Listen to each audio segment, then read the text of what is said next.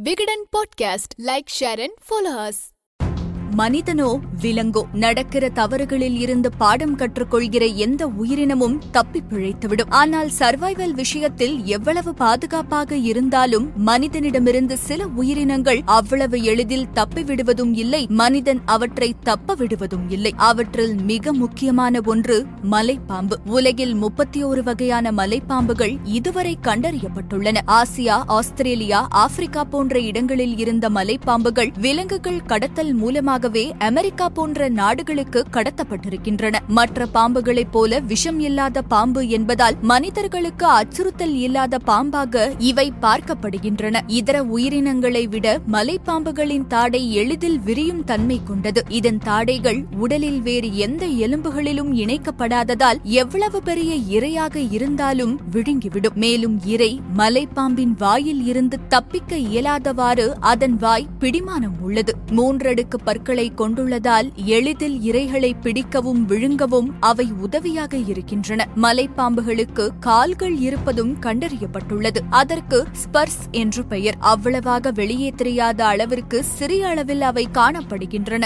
மலைப்பாம்புகள் பல்லாயிரம் ஆண்டுகளுக்கு முன்பு பல்லி இனத்தில் இருந்து உருவானதாக கண்டறியப்பட்டுள்ளது. சராசரியாக பதினாறு அடி நீளம் வளரக்கூடியது மலைப்பாம்பு. அதிகபட்சமாக இருபத்தி ஐந்து அடி நீளமுள்ள பாம்பு வரை கண்டறியப்பட்டுள்ளது. மலைப்பாம்புகள் இரையை பிடித்ததும் அவற்றை நன்கு இறுக்கி பிடித்துவிடும். நன்கு இறுக்கி இரையின் இரத்த ஓட்டத்தை தடுத்து அவற்றை கொன்றுவிடும். அதன் பிறகே இரையை விழுங்கும். பொதுவாக பெரிய இரையை விழுங்குகிற பாம்புகள் சில நாட்களுக்குள்ளோ அல்லது சில வாரங்களுக்குள்ளோ வேறு எதையுமே உணவாக எடுத்துக் கொள்ளாது. ஒரு மணி நேரத்துக்கு ஒரு மைல் என்கிற விகிதத்தில் அதனுடைய வேகம் இருக்கும். அதிகபட்சமாக இருபதில் இருந்து முப்பது ஆண்டுகள் வரை உயிர் வாழ்கின்றன. பெண் மலைப்பாம்பு இனப்பெருக்கத்தின் போது பனிரெண்டில் இருந்து முப்பத்தி ஆறு முட்டைகள் வரை இடுகிறது. தன்னுடைய உடல் வெப்பத்தை பயன்படுத்தி அடை காக்கிறது. முட்டையிலிருந்து குட்டிகள் வெளியே வந்ததும் அவை தனித்தனியாக பிரிந்து சென்று விடுகின்றன. சர்வைவல் என்கிற விஷயம் வரும்பொழுது சில சமயங்களில் மலைப்பாம்புகள் மனிதர்களை விழுங்கிய சம்பவங்களும் நடந்துள்ளது. அக்பர் சலுபிரோ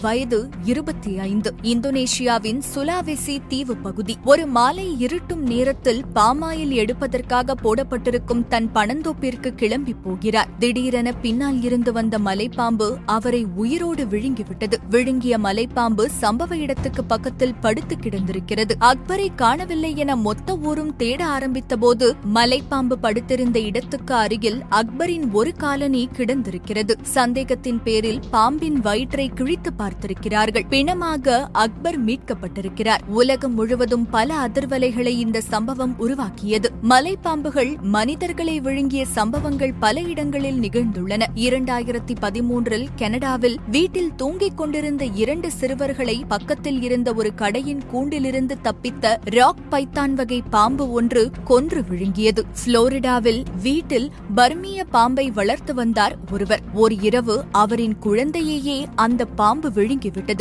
வெனிசுலாவின் ஒரு மிருகக்காட்சி சாலையில் இரவு பணியில் இருந்த கண்காணிப்பாளரை விழுங்கியது ஒரு பர்மிய மலைப்பாம்பு. எல்லா விலங்கு விலங்குகளும் ஏதோ ஒரு வகையில் ஆபத்தில்தான் இருக்கிறது. மலைப்பாம்புகளும் அந்த பட்டியலில் உள்ளன. மலைப்பாம்புகளின் தோல் உடைகளுக்காகவும் அதனுடைய உடல் பாகங்கள் இறைச்சிக்காகவும் பயன்படுத்தப்படுகின்றன. மலைப்பாம்பின் சில உடல் பாகங்கள் மருந்துகள் தயாரிக்கவும் பயன்படுத்தப்படுவதால் உலகமெங்கும் அவற்றை வேட்டையாடுவது இப்போது வரை தொடர்ந்து கொண்டிருக்கிறது. அதன் பித்தப்பையும் ஈரலும் மற்ற பாம்புகளின் விஷத்தை முறிக்கும் மருந்தாகவும் பயன்படுத்தப்படுகிறது. மலைப்பாம்பினுடைய ரத்தம் சோர்வை நீக்க உதவி உதவுகிறது என நம்பப்படுகிறது. பல மந்திரவாதிகள் மலைப்பாம்பின் தலையை அவர்களுடைய அடையாளமாக பயன்படுத்துகிறார்கள். தென்னாப்பிரிக்காவின் ஜூலு இனத்தவர்கள் மலைப்பாம்பின் தோலால் ஆன உடைகளை பயன்படுத்துகிறார்கள். அவர்களை அதை அதிகாரத்தின் அடையாளமாக கருதுகிறார்கள். மலைப்பாம்பை வைத்து தனி சந்தைகள் பல இடங்களிலும் சட்டவிரோதமாக நடக்கின்றன. வீடுகளில் செல்ல பிராணிகளாக மலைப்பாம்புகள் வளர்க்கும் முறை இப்போதும் பல நாடுகளில் உள்ளன. இயற்கையின் மாற்றங்களோடு போராடுவதை விடவும் இப்போது மலைப்பாம்புகள் மலைப்பாம்புகளுக்கு மனிதனின் கடத்தல் முயற்சியிலிருந்து தப்பி வாழ்வதுதான் சவாலாக இருக்கிறது. எல்லா விலங்குகளைப் போலவும் இதற்கும்